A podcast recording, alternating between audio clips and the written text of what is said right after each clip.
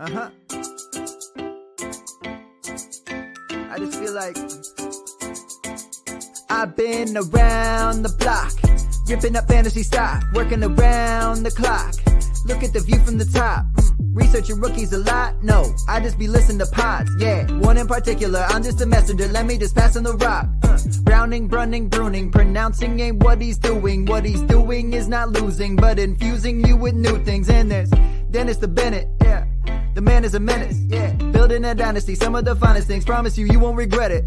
Sly as a fox, cultured in pop. Give him his props. Here is a thought. Here is a box, and you cannot compare him at all. So don't even try. Careful with the news, but when you use a take, I take up Tony Fire. I mean Dyer, because anyone else is a huge mistake. Whoa, fantasy round table, fantasy, fantasy round table, yeah. fantasy round table. Come take a look at the crown, baby. Hey, fantasy round table, fantasy, fantasy round table, Woo. fantasy round table. Come take a look at the crown, baby. Go.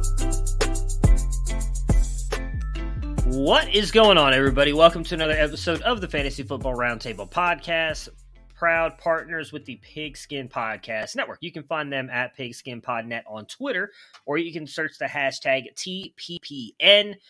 We are here today to go over some of the NFL schedule that released yesterday. We'll give you guys kind of our reactions, overreactions to that. We'll talk a little bit of Marvel Corner as well. It has been a while quick thoughts probably on Moon Knight and its kind of weird story and like no linking anything, and then obviously into massive.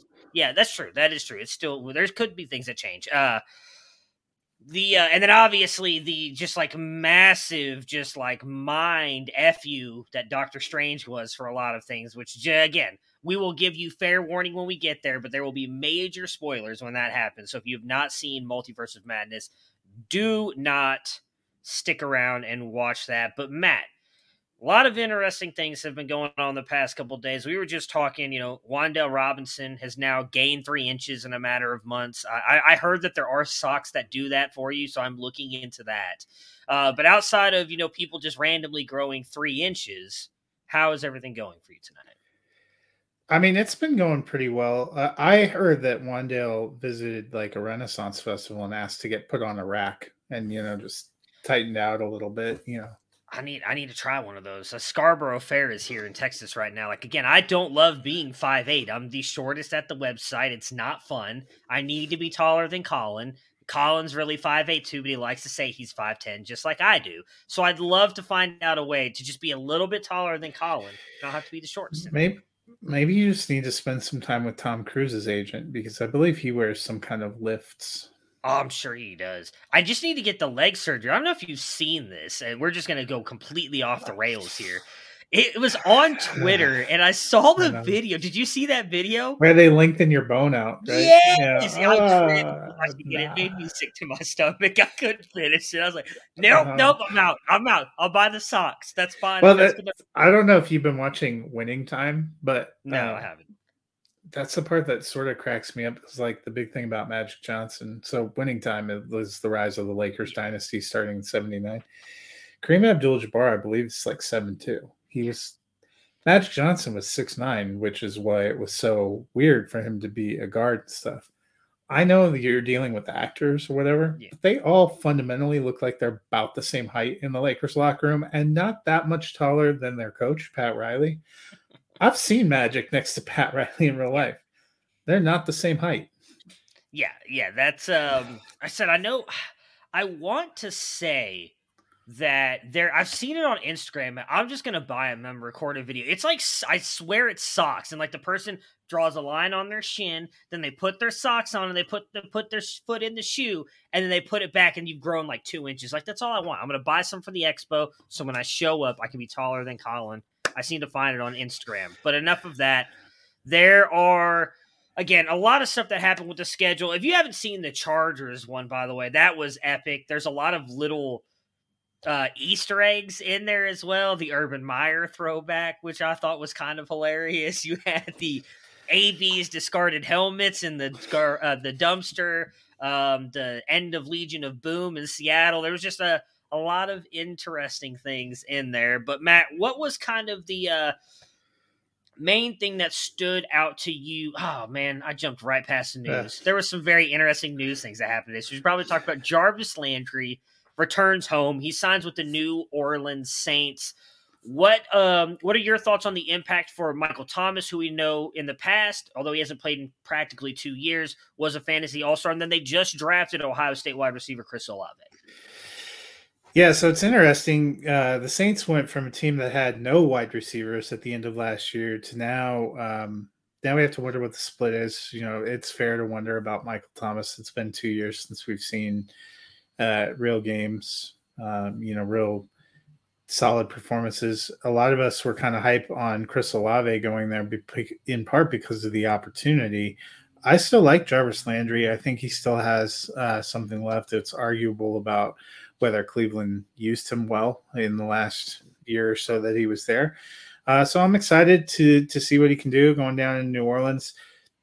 Jameis Winston, we've seen him light it up before. How how does that impact? And I think the other thing you have to start thinking about is you get more of these receivers and getting them involved. They still have Adam Trautman, who they have at times mm-hmm. hoped was going to develop into something.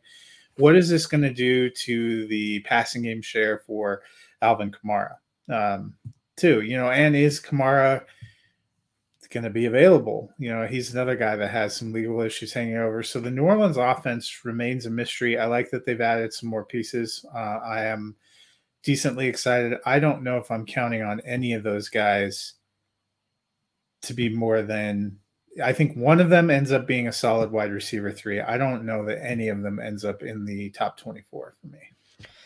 Yeah, I actually think right now I would take the bet on Jarvis because he's going so much later than the other two. Now, granted, some of that is likely because he, was he wasn't on a team, but I I also think he's just we saw how great that connection was between Godwin and Jameis in Tampa Bay. And Godwin mostly played in the slot, which I imagine is where Jarvis is going to return to and have Michael Thomas and Olave on the outside.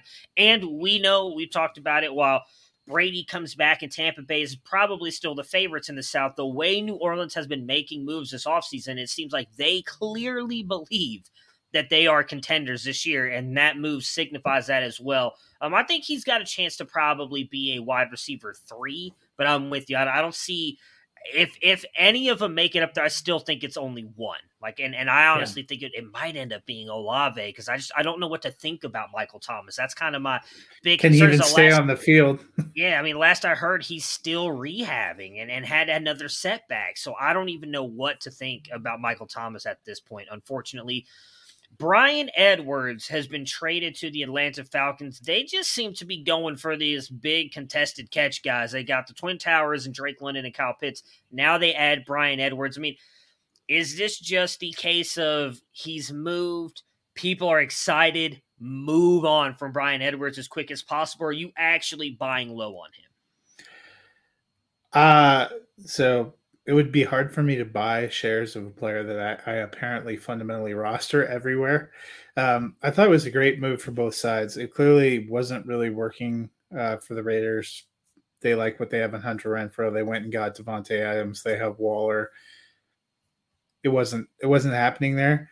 They get a seventh round pick. They get something. Atlanta, that is not a huge investment. And Atlanta, with Calvin Ridley still, it appears more and more likely. I haven't heard anything about an appeal or anything that he's just out for this season.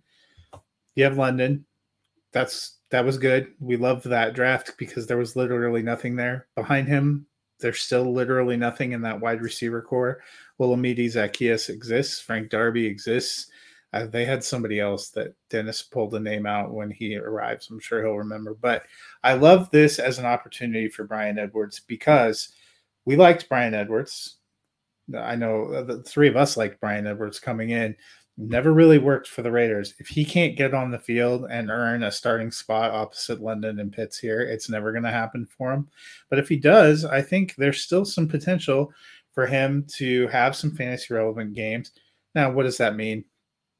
Wide receiver four, wide receiver five. I don't think you know. I if London makes it up into the upper tier of wide receiver three, I'm going to be thrilled. I still don't think Atlanta's going to have an incredible passing game, but you have a lot greater chance of having Bryan Edwards be a potential deep league flex consideration for you where he is now than if he would have stayed with the Raiders. Yeah, I mean his value increased a little bit because let's just be honest, it was at zero at this point. So going probably to Atlanta, five. Yeah, that's probably even a better way to put it. it, it it's it's at least a positive. Like I'm not going to read too much into it. He was a guy that I liked coming out of college, had that 18 year old breakout age. Like he was a guy that a lot of people liked. The injuries kind of slowed him down.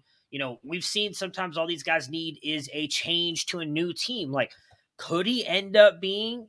I mean, just a team that he left, right? Could he end up being like a Nelson Agholor who leaves the Eagles, who was like everybody wanted him out of there. He was nothing. And while he was never a fantasy superstar, he still won people some leagues with a couple of the years that he had. Like I could see that happening in Atlanta. So he's definitely, as you mentioned, going to be at least the third target behind Pitts in London.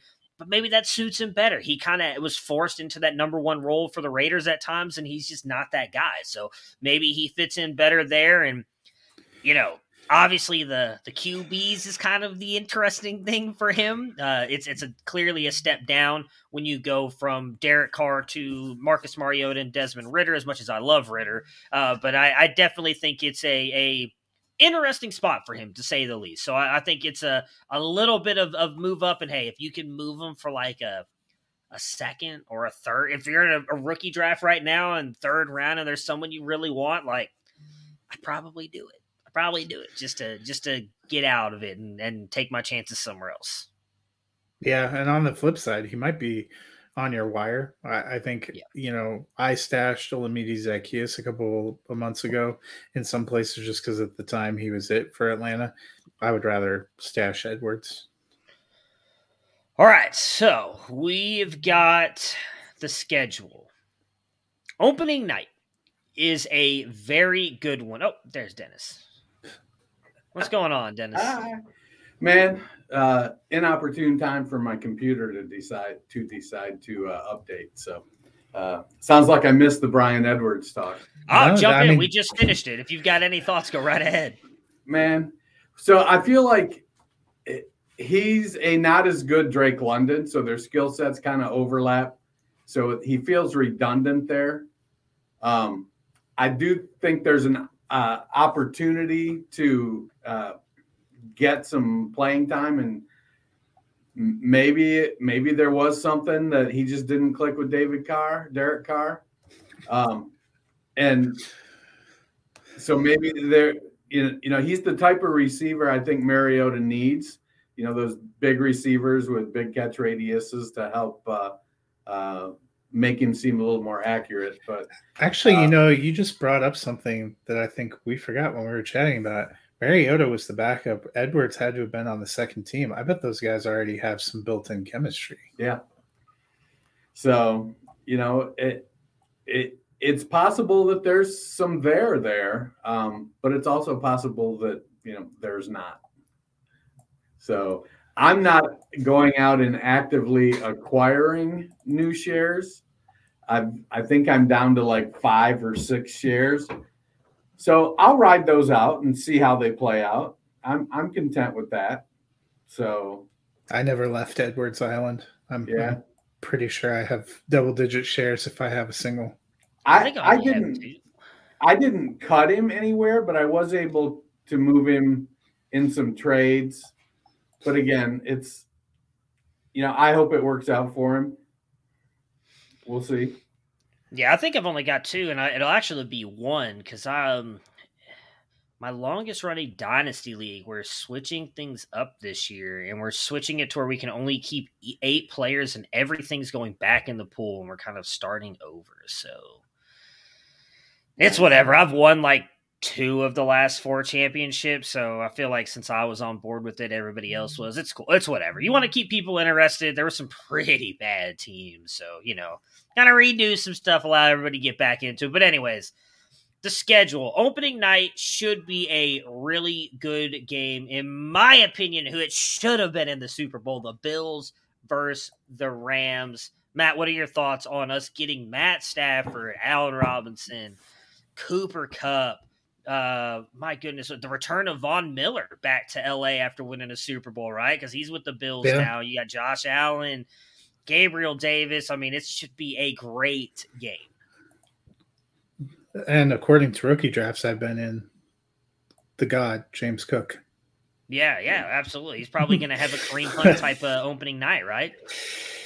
You know, this continues a trend. We've we've had some really great opening night games. Opening night of the NFL season is probably one of the most anticipated nights for all fans because it's been such a long stretch since you had meaningful football. You know, your appetite gets wet by the uh, by the preseason where we watch you know four quarters of a Hall of Fame game, even though we can't recognize any of the players. Uh, but that opening night, uh, there's something special about it. I love the matchup. I think it's going to be potentially a lot of fireworks. It's going to be fun to watch. Part of me is a little disappointed since these two teams are playing that it didn't come later in the season because it could be like a Super Bowl preview or a playoff preview because these are both uh, big contending teams. But it'll be a great way to kick off the season. You know, I, I think Von Miller um, wants to show that he can still play. And the offenses are kind of different with uh, they well they both pass a lot w- with Josh Allen's rushing ability. Um, it'll be interesting to watch the matchup with him and Aaron Donald. Yeah, you remember while Ben Roethlisberger was never the rusher that Josh Allen is. They're both that big 265, 240 pound, 250 pound early in his career, Ben Roethlisberger was virtually impossible to bring down, and it'll be interesting to see that if uh, if Donald gets his hands on um, uh, Allen, if he's able to bring him down, or will Allen be able to shake him? The running back thing, you know, I I'm struggling a little bit with James Cook. I there's part of me that's like, yeah, he's got good enough size. He's not just a satellite back. And then there's part of me that's like, well, if he is a satellite back, doesn't that make him and Devin Singletary redundant? So then how is it that Zach Moss is getting the boot if James Cook and Devin Singletary just do the same thing? So I do struggle there. I'm I'm a little more excited to see the Gabe Davis breakout. Um, that's the one I want to watch. That and um, Allen Robinson's resurgence. Those are the storylines that I'm following is Davis going to be able is Davis going to be able to step up consistently over the course of a season and be, you know, a top 30 wide receiver? And is Allen Robinson going to bounce back? I feel like Robinson and Kupp could be top 12 wide receivers this year. Yeah, I'm just ready for football to be back. I, I don't, uh, you know, I, I'm I'm gonna love every second of it. Obviously, we hope none of those guys get injured before then, but that legitimately, like Matt just says, had a chance to be a Super Bowl preview already in week one, opening night, standalone game. Like that is one hell of a way to kick off opening night. I I cannot wait for it.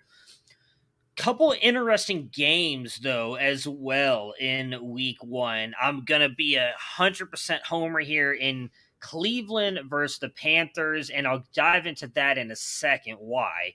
The second one, the 49ers and the Bears. Again, just because you got Trey Lance, who possibly could be starting, and then Justin Fields, the guy they decided not to take there at three. That could be a very interesting game. The Browns Panthers is interesting to me. Uh, and Dennis, you'll get to hear this theory fresh because you were you uh, did you missed the beginning where me and Matt were talking.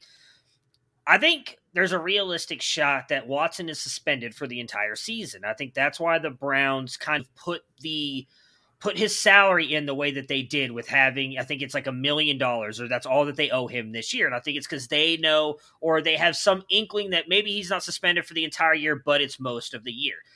The Browns have yet to trade Baker Mayfield. I do not think they're going to cut him. I think there's a realistic shot that come week 1 Baker is starting for the Cleveland Browns because Watson will be out.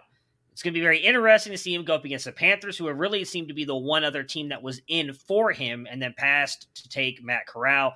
And I brought this up to Matt, and I'd love to hear your thoughts on this because I feel like this is 100% exactly what would happen to Cleveland as well. Sean Watson suspended for the entire year. Baker Mayfield's the starter. He's going to take the Browns to the playoffs because this is a fairly easy schedule They're going to get to the AFC Championship game. I don't even care if they get to the Super Bowl, whether they win it or not. And then he is not only going to get a walk, get to walk away for free, because the Browns will have nothing on him anymore. He's on his fifth year contract, and he's going to get paid, and he's just going to get to put up that middle finger and walk away from the city of Cleveland. And we're going to have to hope that Deshaun Watson is it for us. It's what I'm wishing now every night before I go to bed my the the biggest opportunity I see in that theory is that the league doesn't have to do anything with Watson until the court case is decided. I I do believe that once the court cases are done, he's in for um, probably at least a half a season. But I don't think it, since everything has been pushed so far out with that, I don't think that there'll be any resolution to it and Cleveland isn't going to uh, Texan him on the bench. They're gonna they traded for him. They're gonna play him, and if next season he, they don't have him because he's suspended, well, that's next season, and, and we'll solve that problem when we get to it. Um, I think they're holding on to Bake. I don't think they're going to cut him either. I I believe that they think that he has some value, and so they want to put him. They they need to put themselves in a position from an you know, they've got analytics guys in their front office, so they're just not going to give it away.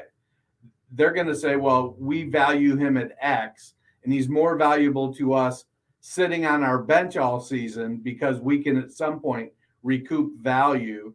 Because um, if will he if he's so if he's on the team all year and basically inactive and then leaves and signs somewhere next year, do they get a comp pick for him? I don't believe so. I'm not like, sure. I'm not sure how the I don't remember how the comp picks. No, work. I think comp picks is you have to offer them a contract and they and they turn it down.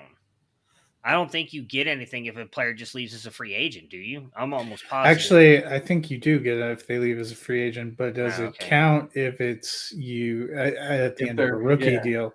I thought it was more players that you had invested a second contract or had signed in free agency they got pulled but maybe comp pick would would be the best case. I think the worst case scenario for them is that watson gets a 10 game suspension and what if this team is like 7 and 3 at the end of those 10 games? What they'll go to watson by week 12 because they have a late what is it week 9 is their bye week? They have a late yeah, bye week. they have a week 9 so if he's suspended, I, I agree with Dennis on that part. Like if he's not suspended, they're playing Watson. It doesn't matter. It doesn't matter if Watson comes back in week 15 and they're 14 and 0. Watson will be the starter. It, I I don't think they they will plot Baker right down on the bench, and that'll be interesting as well. I just there's just so many different ways that this could go for the Browns. It, it's going to be very intriguing to see what happens. Another interesting thing with that schedule release, we we didn't see it last year. Typically, week one you get the Monday night doubleheader. For whatever reason, they switched it to week two this year. Yeah, it is the Titans Bills uh, for the early game, and then Vikings Eagles, which is really kind of a crappy game, if I'm being honest. I don't know why you put that as the second game, but and what it is. That is the game that is exclusive to ABC, which means it's on network television and everyone gets to see it. And it it starts only, I think it's like an hour and 20 minutes after the other one. So both those games will be on at the same time. It was a weird flex the way that they uh, did that yeah, the Titans Bills at seven fifteen, uh, Vikings Eagles at eight thirty. Yeah, so they're both games will be yeah they'll be on at the same yeah. time. I guess you you dip over to Vikings Eagles from the other. Personally, I'm watching the Bills. Yeah, I'm right there with you. Like I, it's one of those things where typically those Monday night games, it's, and it always seems to be like Denver or the Raiders in that second game most of the time, or the Chargers. Yeah, like I would have loved to watch. Like I'm gonna be honest, I have a feeling probably going to bed before that game even gets to halftime because I'm just not going to care. Like, yeah. I don't really have many Vikings and Eagles on my team. Uh, you know, I had Hurts last year in a redraft league. I'm probably not redraft. I'm not drafting him again this year more than likely. So yeah, I'll be watching the Titans and Bills very closely. I love that it starts at 6:15 too. It's going to end. Well, I, I roster Cook, Cousins, Jefferson, Thielen, Irv Smith, uh, Jalen Hurts, Miles Sanders, I have AJ Brown in a few places. Yeah, Devonta so- Smith, Goedert. I, don't have any Goedert, and I don't I don't have any Smith. I do have some questions. But that's that's the thing. So when they've done those double headers in the past, they've pulled one up a little bit early, but you've had one that starts way way late. Yeah. Eight thirty Eastern is the normal starting time for Monday Night Football. So they are just one game pulls up a little bit early, but that's what I'm saying. Two games are happening at the same time, so that might be a little fun. But Yeah, it used to be like they do one at seven and one at ten. I thought. Yeah, that was exactly it. They would do like seven, and then one was like at ten thirty because I remember, you know, mm-hmm. an eight thirty start time for me trying to watch the Broncos on a work day when I don't get up quite as early as Matt, but I still get up at five a.m. I was looking at like that's right. I guess I'll just stay stay up and mourn because inevitably Denver lost those games in horrific fashion. you know, talking about the the Denver and their schedule. So here, you know, they start out with Seattle, and That's gonna be a fun game. Just it's amazing. Russell Wilson there for his whole career, and the first game with his new team is right back there. Oh, they the planned sideline that. From, oh, I they, know, they but planned well, that one hundred percent. here's here's what I here's the storyline for me in that game. One, Russ wants to cook. Russ wants to show Pete, hey, dude, I've been t- I told you this for ten years. You wouldn't let me do it. Here's here's what it looks like from day one. But the flip side of that is Russ is a notorious slow starter. And he was a slow starter on teams where he was doing the whole offseason program with with his teammates for years and years and years. And he would still, the first four weeks of the season, he was just, you know, stumbling out of the gate by and large. Now he's in Denver where he's he's having an offseason with these guys. But is he going to start slow? And you know, when he you know he want he wants to go back to, to Seattle. He wants to put up 500 and four or five touchdowns and and just crush Seattle and score a ton of points. I also want that. Yeah. I think he just wants to win, and I think he's got Yeah. the perfect team around him for that. Even if he starts slow, you just turn around and hand it to Javonte Melvin Gordon, let that defense eat. Like I mean, he, he's by set all up accounts- what he was as a rookie, right? With what Denver's Yeah. doing right now, like he's set up for what Seattle was as a rookie now in Denver. So by all accounts, uh, Patrick Surtain used to regularly pick Drew Lock off in practice, so I can't imagine He's it's going to be a lot different in the game. he's ready for it. Yeah, so I was looking at I was wrong here about the Brown schedule, by the way. It is effing brutal right in the middle of the schedule. I don't know how I missed that. Like the, the first couple games, easy. Like they could easily be like four and one, four and two. Then they go Chargers. Patriots is questionable. Chargers, Patriots, Ravens, Bengals, Bills, Buccaneers, Texans, Oh, yeah, and forgot. Yeah. Bengals, Ravens. Like my Uh, goodness, that is a rough great. schedule. But if Deshaun Watson's a starter, that's going to be a whole lot of fun to watch. If not, whew, that's brutal. Anyways, is there anything that really stood out to to you guys? I mean, obviously, we're all fans of different teams. Before we kind of dive into some of the uh, the primetime stuff, like, was there anything that stood out to you guys, whether it was from your favorite teams or just anything else on the schedule? Well, I, I thought the same thing. Um, Denver has an interesting schedule going out uh, after last year, where I don't think we had a single primetime game, or maybe we got flexed into one of those Sunday night games by accident. Uh, now five primetime games kind of shows you the Russell Wilson effect, but the back six uh, for Denver is Ravens, Chiefs, Cardinals, Rams in LA on Christmas Day, Chiefs, Chargers. Getting the Chiefs twice in four weeks in the last five games of the season was not exactly what the Christmas present I was looking for. But So, a lot of the fun, lo- right? I mean, Potentially. Yeah, I to think Mahomes Wilson matchups twice at the end of the year. That could be a and Herbert and Yeah. Stafford and Murray. I mean, and Jackson. I mean, those are there'll be six good matchups. It just Yeah. that's yeah, yeah. As a definitely fan, it's not stretch. not good for your heart, especially that time of year too, right? Where we're all putting on a little bit more weight because we're eating a lot, we're stressing because of the holidays, and then added stress of these really tough matchups. Well, I'm a little more fortunate with the Lions since they suck so bad. They've got a little easier schedule this year. They close out. So during the fantasy playoffs, they have uh, the Jets, the Panthers, and the Bears. And while I expect the Jets to be improved, Uh, the Panthers and Bears are, I think, are going to. They're very winnable games. They also they have Jacksonville in Week 13. So from Week 13 on, they've got three or four very winnable games. So while the Lions are likely to still struggle as they're rebuilding still this year, they do have some. They are kind of built good on offense with a, from the inside out. They've got one of the better offensive lines in the league. They've got Hockenson, who's good, D'Andre Swift, um, Amon-Ra, St. Brown, and by what? By November, we should have Jameson Williams back.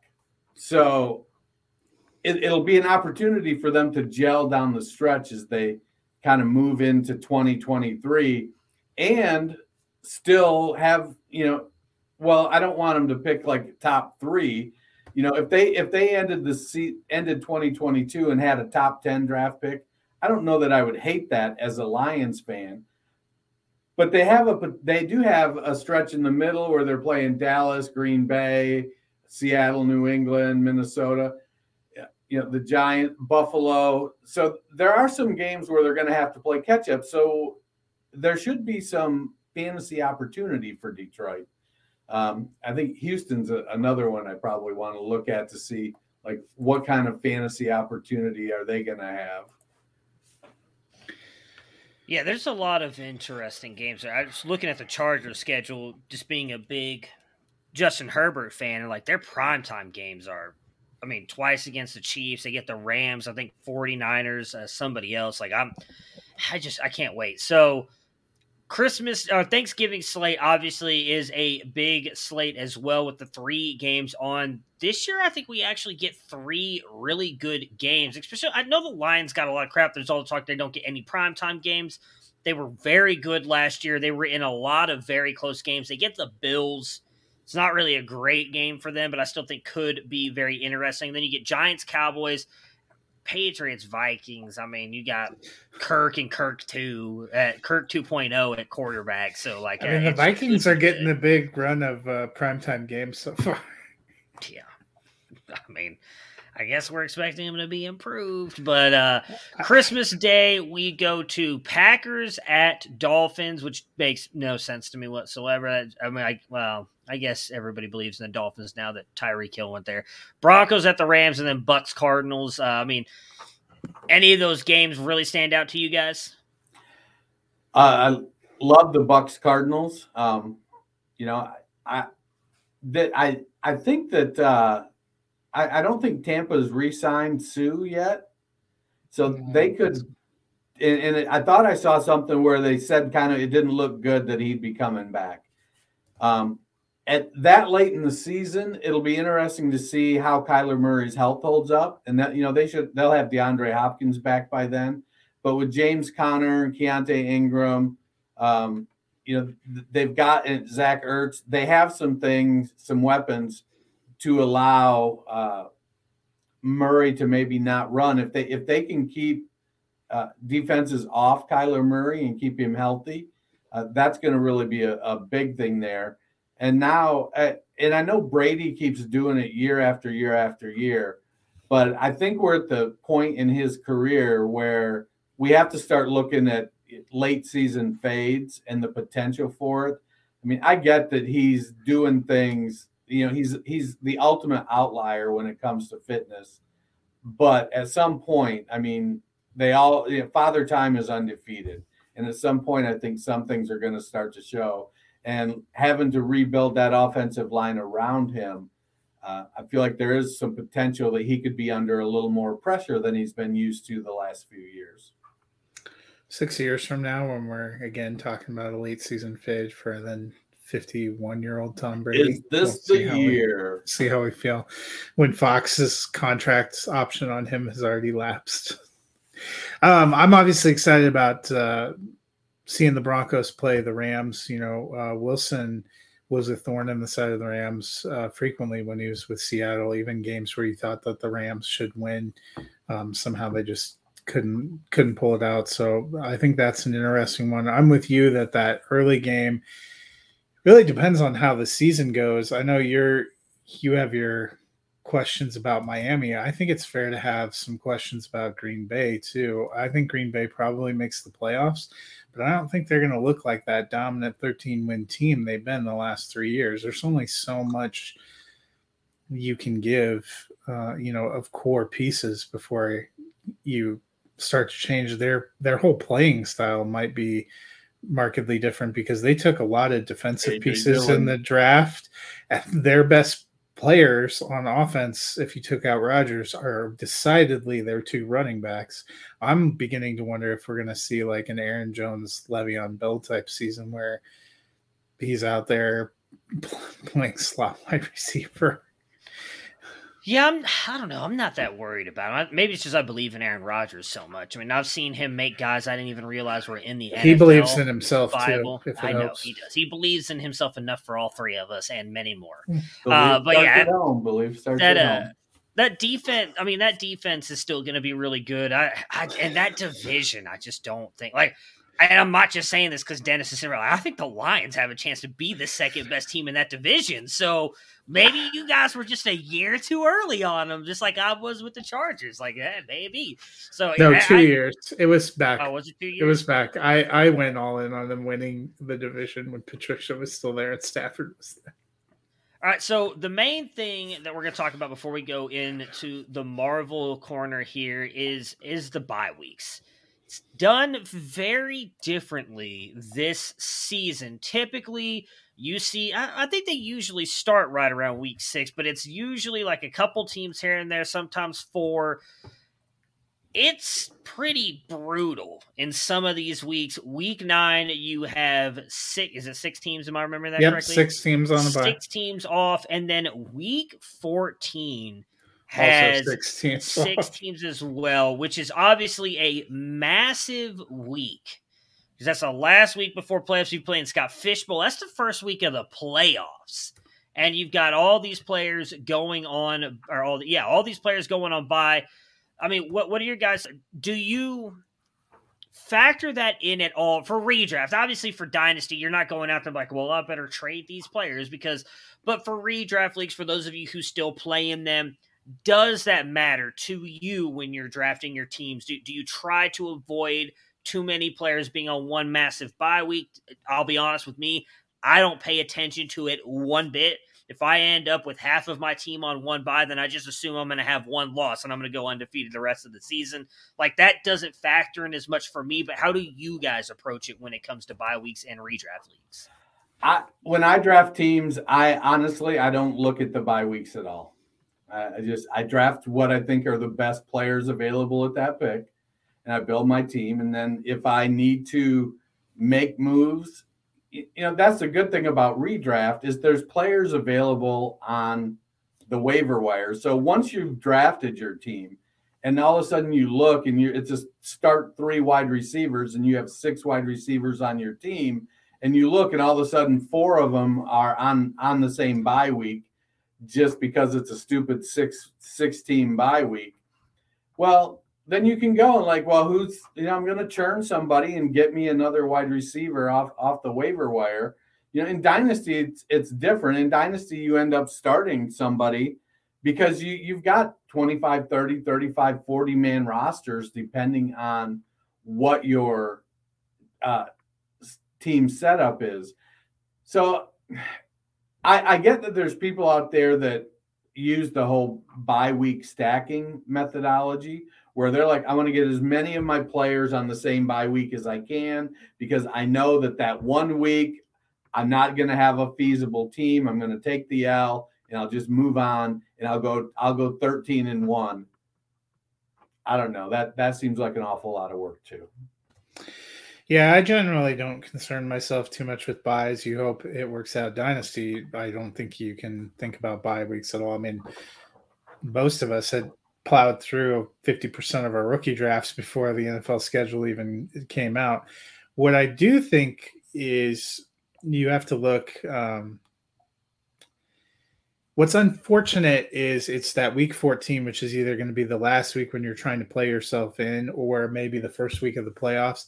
And it's it's basically when I was looking at that, it's one position that that gives me pause. Because you have the Falcons, Bears, Packers, Colts, Saints, and Commanders out. There are five probably very fantasy relevant running backs in that group, including this is the second year in a row now that Jonathan Taylor who you know when he's been on and when frank reich has remembered that he exists has been a huge difference maker in your fantasy season is going to be missing in that crucial slide. It was either week 13 or 14 last year too, where he was, was he was out. Yeah, it was where he was out. I think it was the exact same spot. And it's like, cool. Um, but this, you know, potentially uh Kamara is missing there. David Montgomery, Aaron Jones, Aaron Rodgers, um, the Tyler Commanders. Allgeier. Well, no, that wasn't I- one of the five. Antonio Gibson was going to be the one. McLaurin. I think that's where you kind of have to look like when it happens in the middle of the season. Bye weeks and injuries. I mean, are just part of the game that you're playing around. I think the real, the real concern now would be this is a couple weeks, a couple years in a row where the NFL has had late bye weeks, and this year in particular, they weren't afraid to stack six teams that far out that will have an impact on on fantasy. If you're you've got Jonathan Taylor and you're scrapping to make the playoffs, and then now you don't have Jonathan Taylor and you have to play like CEH. Yeah. That's about So, y- you know, as I'm looking back through these bye weeks, so we, no bye weeks in week 12. So in the middle. It's Thanksgiving. oh, is it? Yeah. Yeah, they never do it in Thanksgiving week, week sense. 12, because they have the three Thursday games. Nobody is ever out in Thanksgiving Yeah. week. Uh, that makes sense then. It's just it's weird though. You've got two weeks with two teams and two weeks with six teams, and they're back to backs. I, I don't know. Yeah. Oh, Yeah, it's I very- very by the. I wonder if that's affected by the European games. Yeah, Probably. and it looks like a lot of the teams got, uh, but there is uh, one set of teams because one of the international games is in um, week 11. So I know that whichever teams were there, I think it's Cardinals and 49ers. I think it's in the Mexico game is week 11. They won't get to have, they play on a short week and then they'll, they'll come back. There's, some it doesn't even always have to be a bunch of teams on a bye. I'm looking at week eight when the Chiefs and Chargers are out and with the fantasy rich offenses that you have there. I mean, that could be pretty brutal too.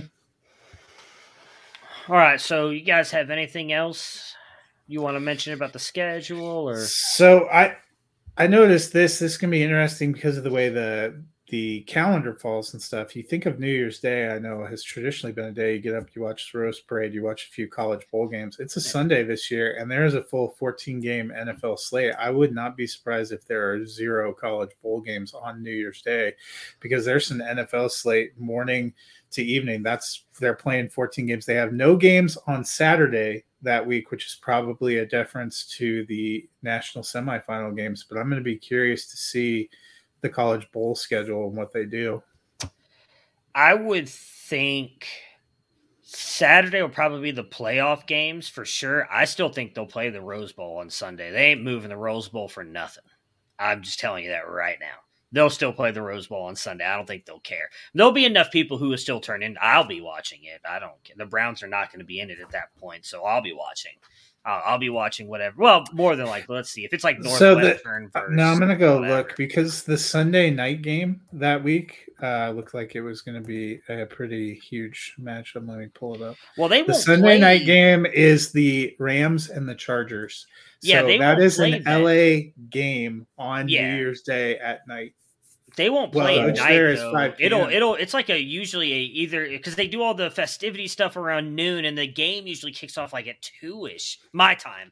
The, So, like, the I think it'll be Bowl is scheduled for 1 p.m. on Monday, January 2nd. Oh. Ah! I love it. Good because I'm hoping I'll be off that day. So- 'cause I oh, think most January second should be the holiday. for Yeah, most Let's that's hope. when most of the observances are going to happen is on Well, January. I mean, look, my job don't observe shit, so uh, you guys might be off. I might not be. So, I mean, I'm just being honest. If Christmas is on a Saturday, they're like, well, you already have a day off. I'm like, Can't say what I want to say just in case anybody's watching. Love my job. All right. So, anyways, gotta pay the bills somehow. Any other things? We're gonna dive into Marvel. I want to give anybody who is listening right now, get ready to if you don't if you haven't watched the movie or if you have not watched a TV show, tune out. Thank you. We'll be back on Monday with who, Dennis? Chris Harris from the Harris Football Podcast. We'll have Chris Harris on. So I want to make sure to get that in before Pretty people tune out.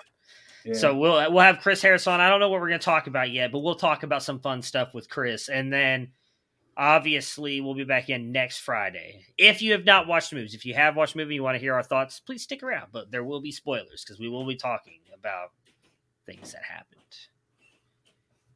well, I've not watched the movie and I don't care. Spoil it. All right, go ahead, Matt. Let's you'll let, have you'll have even better thoughts probably mm. because of that. Yeah. Let's do Moon Knight first because I feel like that can go quicker. So kind of just we haven't talked it at all. So kind of give I if you want to give like your quick thoughts about the series overall, and I'll give you mine, and we can kind of go Uh, from there. I like Oscar Isaac as an actor. Uh, I liked some of the production values, but if there was ever a show that embodied the phrase "WTF," it was Moon Knight. Um, I ended up, uh, so I'm part of the Banana Meter, and that was the first TV show that we were doing weekly ratings. And I started probably lower than some people, like in the sixty percent range. Is By that the end- you evaluate male porn stars? my god no no um, but uh, by the end i would say i, I dropped into the 40% because the last couple episodes in particularly felt unsatisfying and made no sense. I, my wife actually looked at me and she's like i don't even know what's happening. Yeah, I I enjoyed enjoyed it for what I think it's gonna be, and is almost gonna be like a one off series kind of thing. I, I don't know if it's even been renewed for a second season. I wouldn't. Yeah they said it was going to be a limited series but now kevin feige says that oscar isaac's moon knight will be back at some point in the mcu which is why i'm not convinced that it won't end up Yeah. trying to be tied back to something else Like I just I found it interesting. I thought like obviously I'm with you. I loved Oscar Isaac. I thought Ethan Hawke was good. It was Ethan Hawke, right? I always mix up him and Jude Law. Yeah. Okay, good. Yeah. Just making sure. I always mix those two up for some reason. Um the actress who played his wife, I thought was really good in the show as well. Like I enjoyed it. I'm with you. After every episode, I was kind of like, uh, what exactly is going on here? But like, I thought he played the like multiple personalities thing so well. It was very interesting to me, the two characters. So I enjoyed it overall. Thought it was really good. I wouldn't hate if it came back. I'd, I'd still watch it. No real spoilers or anything for that, uh, or any connection as we just mentioned. So How how can we spoil a show that's fundamentally hard to figure out? yeah, So, All right. who who is Moon Knight? Like, who are, who are the superheroes? so he's like basically assassin. I, I always compare him to like yeah, DC's Batman, sort of. He's but a little bit darker. Obviously, Oh. Batman's not an assassin. dare you. What? What's wrong with that? How Batman is an iconic legend, my favorite I know that. superhero of all time. Moon Yeah. Knight, no. Well, the Marvel doesn't have a Batman. Like that's sort of their guy. He beats the crap well, out of people, and is so but this guy had supernatural powers too, That which is is not That is exactly the same. So it's a guy who was dying that made a deal with a um, I forgot his name. it's an too. Egyptian god, Yes, and I can't remember. the Egyptian And god of the Egyptian god of the moon. revenge, because he He and he has him you to kill people after Yeah. they've done bad things. Pretty much. kill you. He's done bad things. Yeah. Uh, and they were fighting with some other gods and they went through time. A And there was a talking gods I've- hippo. There's like a. I've heard of Tatooine. There was a couple gods in there like I've never heard of, and I I'm pretty guy to date also my Greek has- and Egyptian mythology, and I was kind of like I've never heard of these. people. The Moon Knight uh, also has dissociative identity disorder. So not all of his personalities knew that he was a superhero aligned to a god. Um, so that was a big part of the early episodes. And I actually thought they handled that part in a fascinating Yeah, that's. I was gonna go. By the way, if you really want to get hit in the feels and emotional connection, watch the Marvel shows, not the movies, because my God, like they hit you with some real life stuff with what happened to Wanda. Now this one, you have like the t- the, the I'm glad you brought up Wanda. racism. Like What a good segue. Yeah, that is a good segue. Anyways, okay, so let, let's let's go to Doctor Strange really quick. Like, I just want to get your overall thoughts on the movies, and we'll talk about like the Easter eggs, spoilers, the cameos, what we thought about that. Because I did not hate it. I know I saw. I didn't hate it either. Not a fan. Um, I did not think it was horrible. Um, I thought it was good for what it was. I've openly stated Doctor Strange is one of my least favorite characters in the MCU because I just don't find him that interesting or important.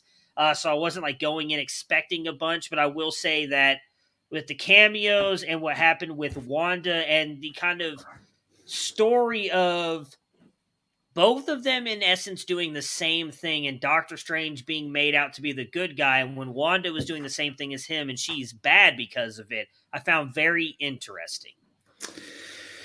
Yeah, and they point out that dichotomy. I'm also going to say, um, so I didn't hate it.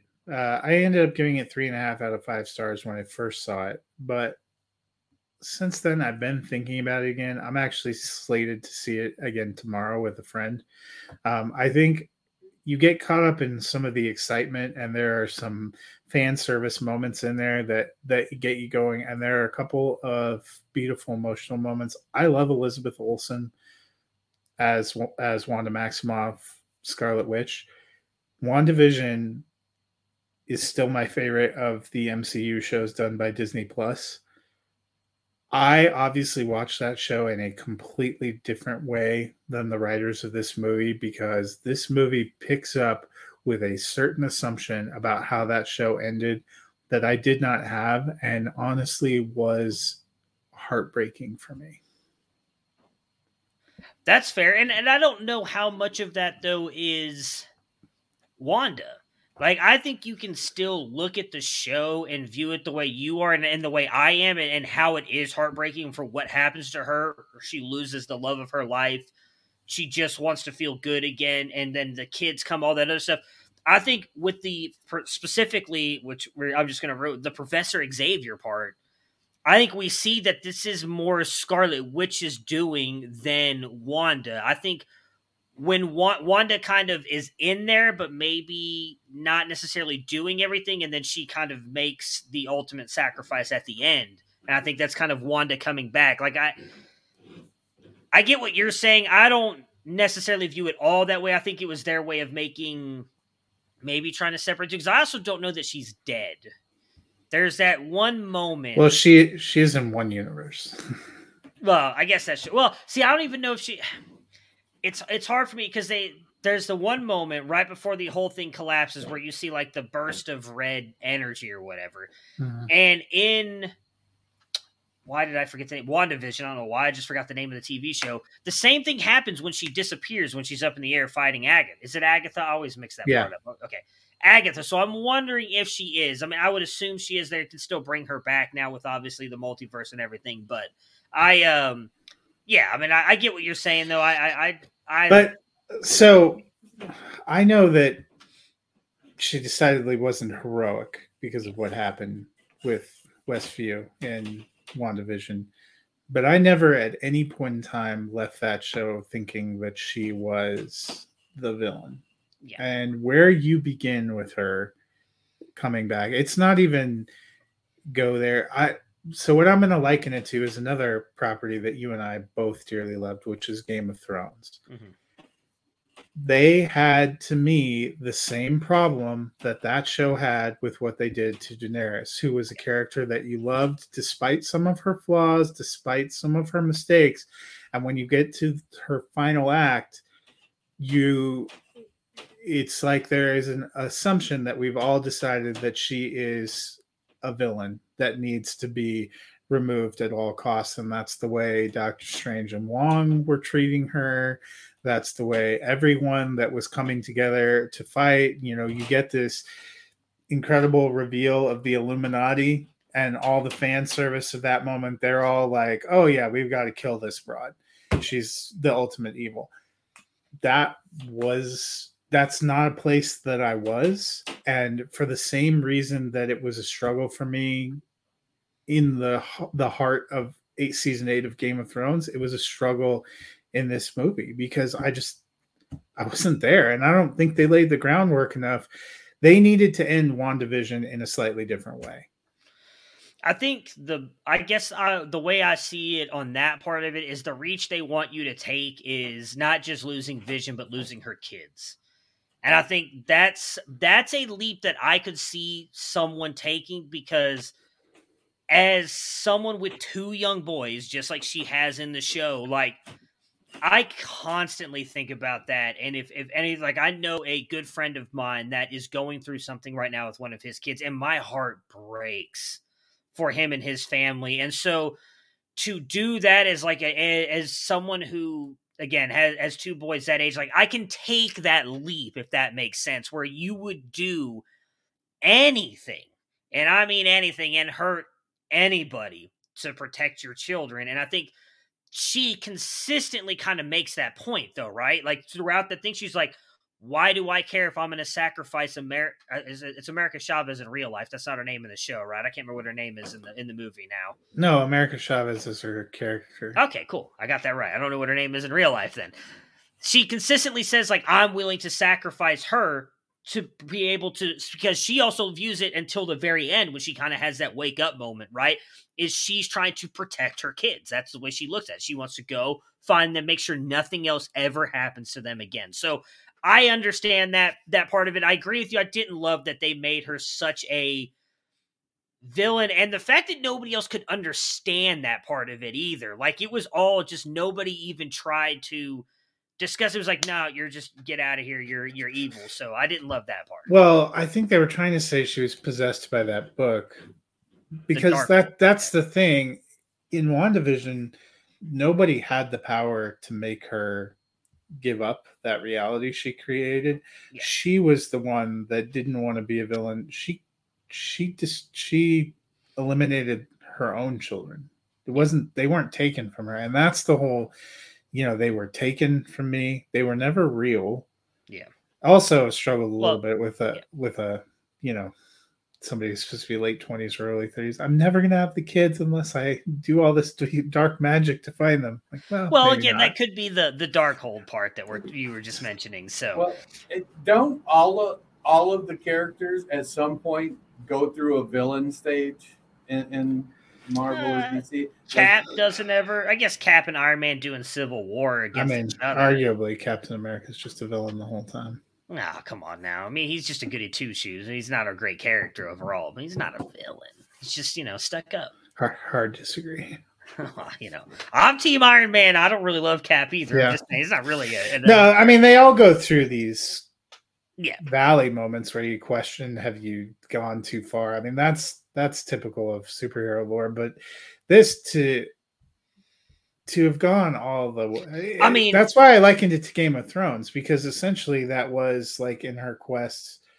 I think the one thing with that is we've seen them go that route, but they quickly turn when they realize what they're doing. Wanda full on goes and murders people, and I mean murders care. like it doesn't. Yeah, that so, was the other thing. So let's get to the the fan service of the so, reveal of the Illuminati was incredible. I got by say, like really biggest quick bloodbath I've ever seen. So Ricky tweeted something out about that, right? He tweeted out like if you if you don't want your kids to something like if you don't want your kids to see violence, don't take them to the movie or something like that. Yeah. You know, Matt, because you were on with me last Friday. Mm-hmm. Like my kids want my kid walked up to the microphone. I think after we were off the show, was like, "I'm going to see Doctor Strange too." I'm like, "Yes, buddy, we're going," because I was not expecting that. We went saw it. It's at times like a horror movie. Oh, it was a hundred percent. Especially when he uses like an avatar of a dead zombified version of himself. To yeah, fight. yeah. So we we went and saw this on Mother's Day, and after the movie, we come back home, and I talked. I called my mom to say, "Hey, Happy Mother's Day." You know, again, my kids are her only grandkids, so they want to say Happy Mother's Day to my my grandma. My my parents love Marvel as well. They have not had a chance to Happy go see Mother's it Day, Mom. I need a hug.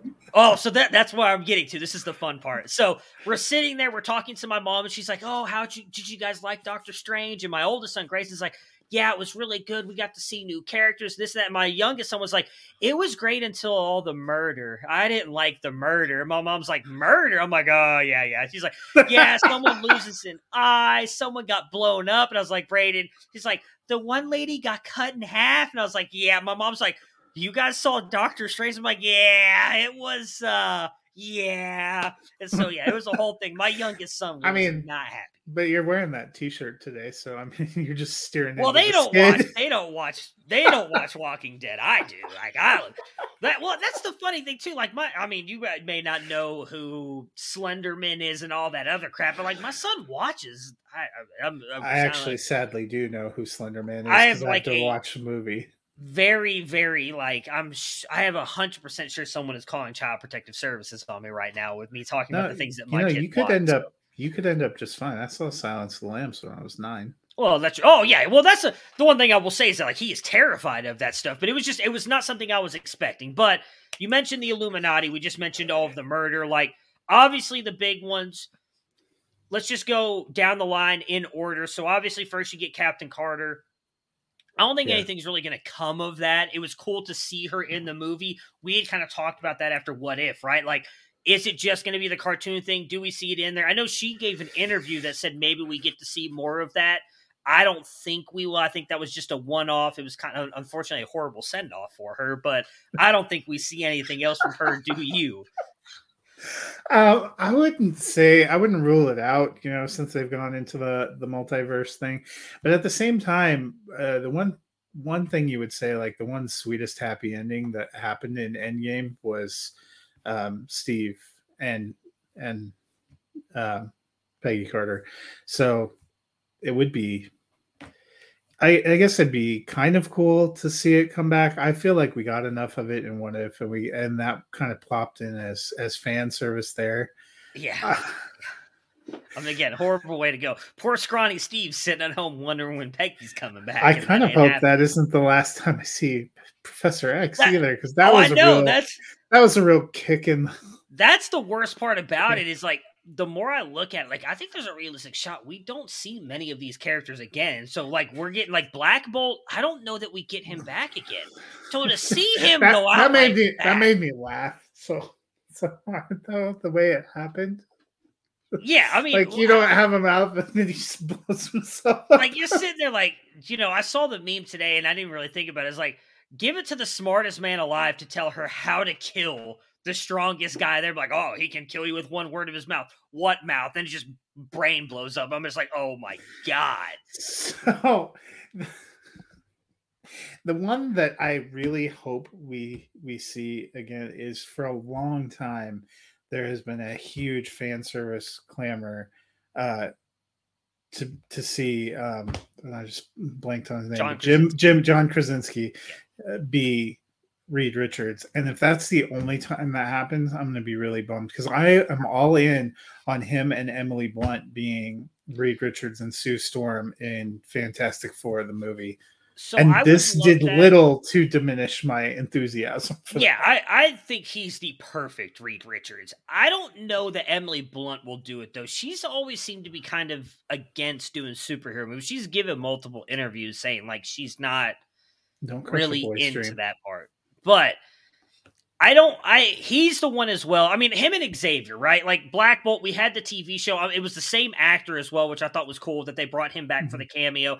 I don't think we see Inhumans. We've already got Eternals. Actually, they're rebooting the Inhumans for Disney Plus. I mean, that's- Disney Plus may do it right. The TV show first time was horrible, so Disney Plus well, might do they're it rebooting so- it with some of the same actors. They said. Well, I mean, I, I didn't. I don't know if the acting was horrible. I'm gonna be honest. After like the first episode, I didn't watch it anymore. So you'd have to tell me if it was bad. But I, I trust Disney Plus with Yeah. what they've done, so they probably can make it good. Obviously, we want to see Xavier. Horrible death for him as well. Uh, Second time that's happened because Logan already kind of crushed your crushed your hopes and dreams. yeah, and then he And didn't didn't he get got in one of the? He might have gotten got in Apocalypse. So this might be the third time. No, Apocalypse. murdered he, he survived. Professor It's a, he does the same thing where he goes into Apocalypse's mind through the eye thing, but he doesn't die. I he thought there was one where he woke up in somebody else's body because he he had been killed. Uh, Was he? I thought that. I that thought it was uh, Apocalypse. But maybe that was the McAvoy version. I Uh, don't remember. no, maybe that was no. It was um. Apocalypse was the McAvoy version. I don't remember him dying though. Is that the one where Phoenix kills him? Maybe that is the one. Where, I think it's the third Oh, one. that's right. I one. blocked it out. It's Dark Phoenix. Yeah, yeah. Shit. Phoenix kills him. That's right. And she kills. Yeah. he disintegrates him. Yeah. So probably a better way to go than getting your neck broken like that. But whatever, because you probably don't feel that. You're just kind of done. So, anyways, so hopefully we get him back. I'm with you on the Reed Richards thing. I, I do have a theory on that, but I don't know if it happens. In that, I think the joke that Strange makes about "weren't you big in the '60s?" They're gonna I put it back think- in time. I think that he's in the Quantumania. I think he's there. I think the the Fantastic Four are stuck in the quantum verse right now. Because we know Ah. that the scientists were digging into stuff like that. And I think read that like I think that'd be a good way to bring them in and introduce them. We know we're getting is it next year's Quantumania Ant Man and the Wasp, right? And we Yep. know we're gonna see what's his name back. He I don't he who shall not be named. I can't remember what his name is, but it, Con, Kang the Conqueror will be in that. I think that would be a cool way to bring them back in because we I, almost positive we've seen the logo for it, right? So we know Yeah. Fantastic Four is gonna be here. We just don't know Well, when. they actually are working on a standalone Fantastic Four Yeah. film. I'm trying to think of what else was in. They just haven't there. ever confirmed any casting. It's all long been rumored Yeah. that Krasinski was playing Reed Richards, and that could end up being both true and and not, and not true. true. Yeah. The the last thing I'll, I'll mention, and then we kind of wrap that up because we're we're over an hour now. Is the one thing I did find very interesting, and I don't. I want to get your thoughts on this. I don't know if you noticed this at all, and I don't know what it means. But uh, when they're on, what is it, eight one three? Is that the second Earth or the the main one that they're on Yeah. with the Illuminati? Okay, so when they're on eight one three, Christine mentions that they are Earth six one six. That's what they've dubbed them, right? Yeah. Do you know that that reference has already been made in another Marvel movie? Oh, which one? It was made in Spider-Man: Homecoming by Jake Gyllenhaal's character, who is from Earth, though. Oh, yeah, that's if right. you go back to that scene where they first meet, he says, "Yeah, I, that blah blah." They're talking about the elementals, and he's like, "Yeah, on your Earth, six one six. Which I find very interesting because again, he's from that Earth though, so I don't know what the connection is there, but I just found that very interesting. I just didn't know if you had any thoughts on that. I I, I just kind of No. was talking with my friend about that, and we we he kind of like brought that up. I was like, did that happen? And I went back and watched. it. I was like, oh, you were right. So Yeah, so it'll be I mean, it'll be interesting to see how they're how they're going uh and how the rest of this phase 4 plays out because uh I don't know. It feels like it's been hit or miss. Spider-Man was fantastic. I really love Shang-Chi. The Eternals was kind of interesting, but it, it feels a little disjointed. Um but maybe they're building towards something. You know, I the original it feels a little bit like how I felt in the first phase where I was about to say. these movies were kind of all out there and you just didn't know what was going to happen but now we're used to it all being part of this kind of interconnected master plan and I feel like that plan hasn't been unveiled yet. Yeah, I mean, we really didn't get an idea of what was coming until Avengers, right? Like you got the Mhm. little snippets that this was all connected, but it wasn't until Avengers, and then you really started to see the storyline coming together after that. I think that's what's coming. Excuse me. Well, because even this ends, it says Doctor Strange will return, yeah, but I don't know where he's returning. And you know, he gets pulled with another time traveler, so maybe it's Quantumania, maybe it's I can't remember what her else. name is. I no, so she is a major thing with um I forgot what the word is called where, where the two two universes come together. I forgot what that's called.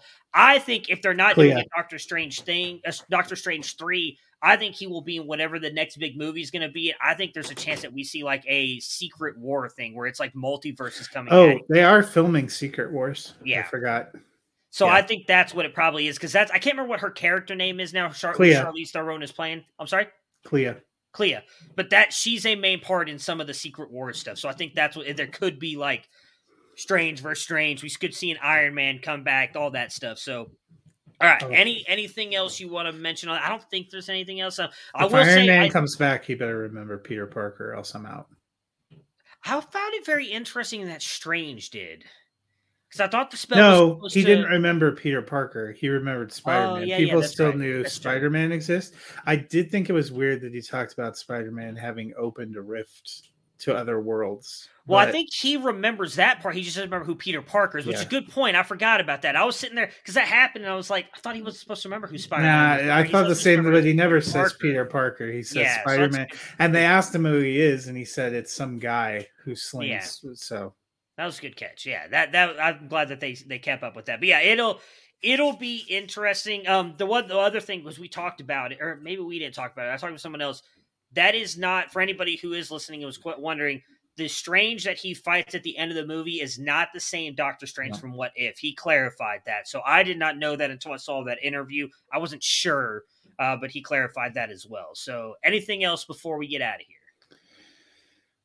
Dennis, Doctor Strange, the Multiverse of Madness, top ten for you. At least. Tune in Monday for Chris Harris. All right, we will talk to you guys again soon. Have a good weekend.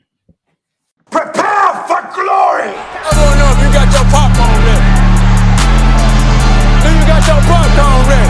I came out the womb, I was ready. And he's hit the end zone for an unbelievable touchdown. I would be honored forth from his team. Throw it up above his head. They can't jump with me. God, lead. Oh, they tackle him at the 40 yard line. Who can make a play? I can. Who can make a play? I can.